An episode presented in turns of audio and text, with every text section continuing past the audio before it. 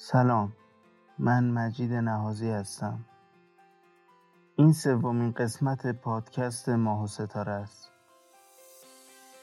پادکست ماه و ستاره داستانهایی رو به شما ارائه میده که فارغ از روزمرگی نوشته میشن. برای همین ازتون می‌خوام قبل از شنیدن این اپیزود قسمت اول داستان توهم مرگ رو بشنوید و با لایک و کامنتاتون از من حمایت کنید. دست از خودخوری بر میدارم انگشتای دستم و پشت سرم قلاب می‌کنم و با چشمای بسته سر روی زانو می‌ذارم همه این کارا به خاطر داشتن آرامشه. حتی اگه شده برای چند ثانیه. داشتم موفق می شدم تا اینکه صدای زنگ اف اف کارو خراب کرد. با خودم گفتم حتما مامان در رو باز می‌کنه.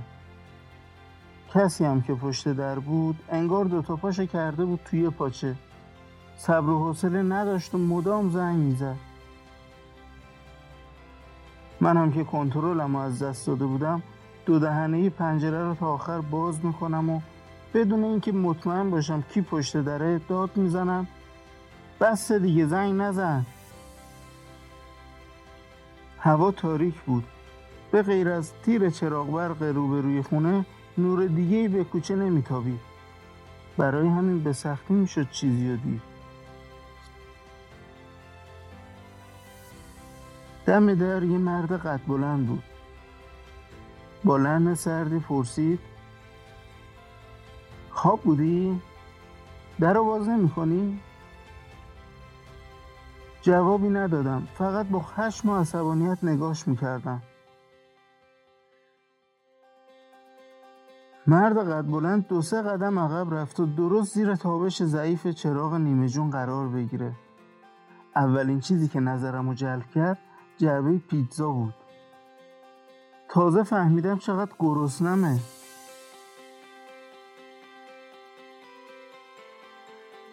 وقتی مطمئن شد کامل براندازش کردم با صدای بلند و لحن آرومی گفت یا در رو باز کن من بیام بالا یا خودت بیا پایین زود باش دیگه. یه لحظه به سرم زد نکنه این همون روانشناسه باشه. اصلا به خاطر اینکه می‌خواسته به من سر بزنه اینقدر سرسری جواب پیامکمو داده. بهتره در رو براش باز کنم. این کار رو با سرعت هرچه تمامتر انجام میدم. اینقدر سریع که یادم میره به مامان خبر بدم. تمام خونه رو میگردم. خبری از مامان نیست.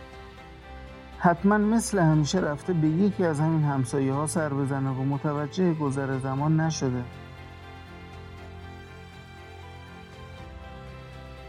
در واحد رو باز می‌کنم. مرد قد بلند هنوز به طبقه سوم نرسیده.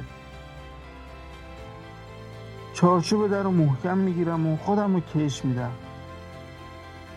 وقتی به پاگرد پله های طبقه سوم می‌رسه چراغ راهروی طبقات روشن میشه. حالا بهتر می‌تونستم ببینمش.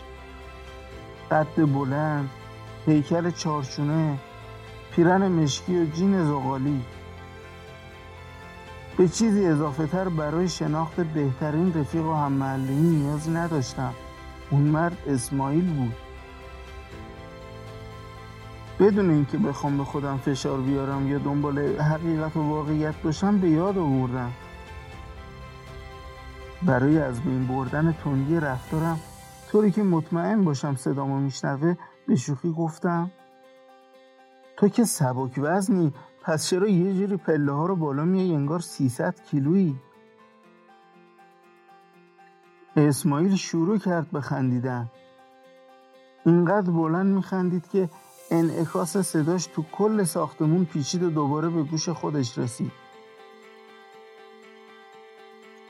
وقتی فهمید نباید تو راهروی طبقات هیچ ساختمونی همچین خنده ای کنه باقی پله ها رو با یه لبخند ساده طی کرد. از شر پله ها که راحت میشه به سمتم میاد و با صدای آرومی میگه هنوزم مثل قدیما شوختبی خیلی خوشحالم که مثل قدیمایی. دستم از چارچوب در بر میدارم و چند قدمی عقب میرم. اسماعیل که هنوز نفسش شاق نشده چشاشو گرد می‌کنه و با یه دستش جعبه پیتزا رو به سمتم می‌گیره و با یه دست دیگهش کلاه کاسکت رو.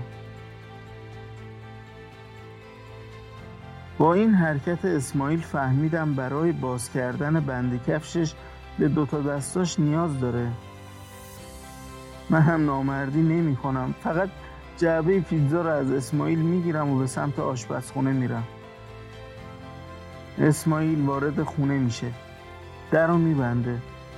برای اینکه احساس راحتی داشته باشه بهش میگم مامان خونه نیست و احتمالا مثل همیشه رفته به یکی از همسایه ها سر بزنه. اسماعیل جوابی نمیده. بدون اینکه حرفی بزنه میره سراغ کیسه های خرید.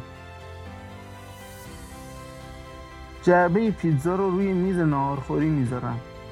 درش رو باز می‌کنم و کمی به سمت اسماعیل هلش میدم.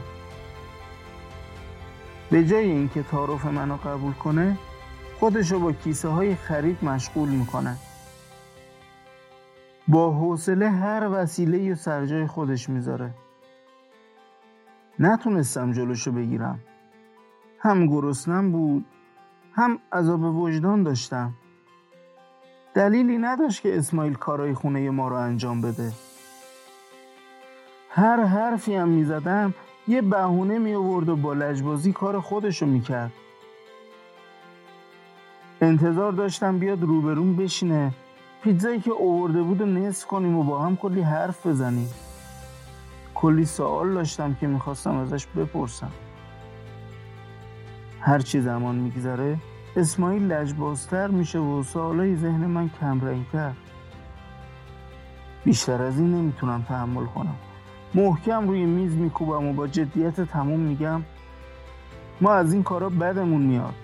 ناراحت میشیم اگه مهمون خونمون کار انجام بده. مخصوصا مامانم. اگه ببینه یکی دیگه آشپزخونش رو مرتب کرده خیلی ناراحت میشه.